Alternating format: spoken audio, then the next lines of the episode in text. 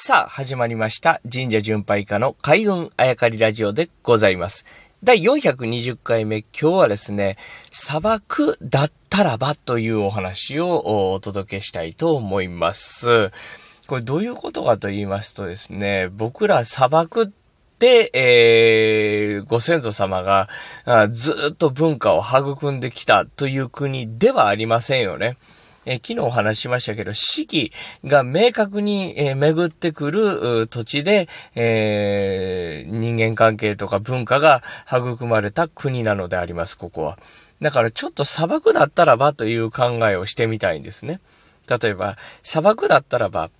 えー四季云々というよりかはですね、真水が貴重だと思うんですね。で僕ら海水では生きていけませんから、真水が必要ですね。これ植物も全部同じでございます。真水。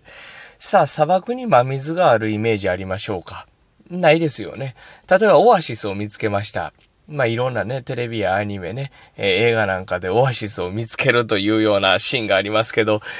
今のこの暑さの中でね、えーもし皆さんがオアシスを見つけたとしましょう。かなり貴重ですよね。なぜならば命と直結してますからね。さあ、オアシスを見つけたと思いきやですよ。オアシスを挟んだ向こう側に、同時にそのオアシスを見つけた人がいたとします。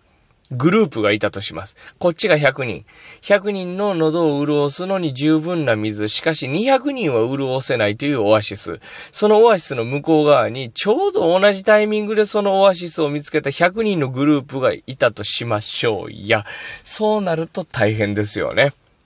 ええこの1回だけを考えても大変なのに、えーそれが、1万年、2万年、まあ1000年、2000年続くとなると、どういった文化、人間関係になってくるのかっていうのをちょっと想像していただきたいんですね。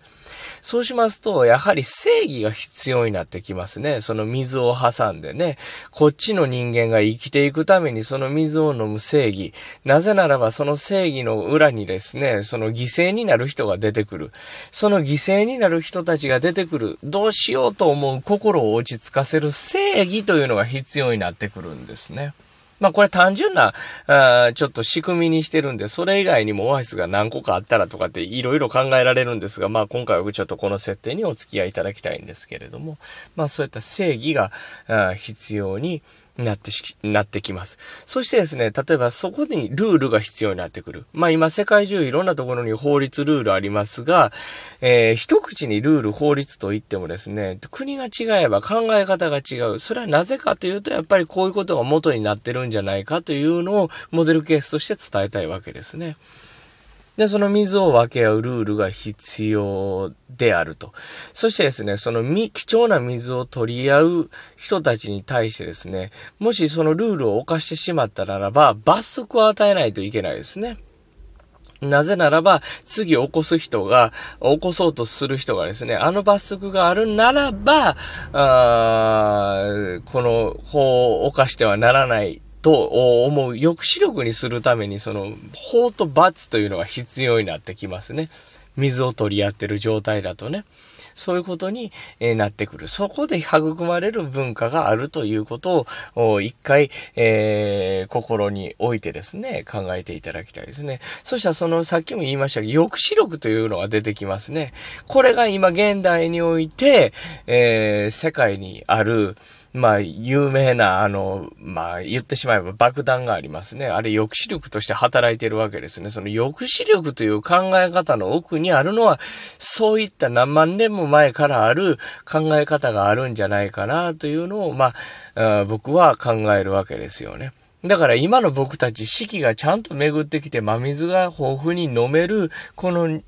日本、我が国日本に住んでいるからこそですね、えーそうじゃない国の人たちが考える抑止力と意見が合わないのは、こういったことがあるんじゃないかなという。まあ、自分たちを棚に上げるわけではなくって、他の国の人たちがどういう考えをしてるんだろう。なぜ話が噛み合わないんだろうっていうのを遡っていくと、例え話のその砂漠のオアシスに僕は行き着くんじゃないのかなと思うわけですね。なぜならば、この国には、あ取り合ってもですね、豊富な、あまだ豊富な真水があり、そして明確に巡ってくる四季があるというところにたどり着くんじゃないかなと思っております。ということで、まあ、今日はですね、えー、四季についてというところから派生してですね、まあ、砂漠だったらばというお話をお届けいたしました。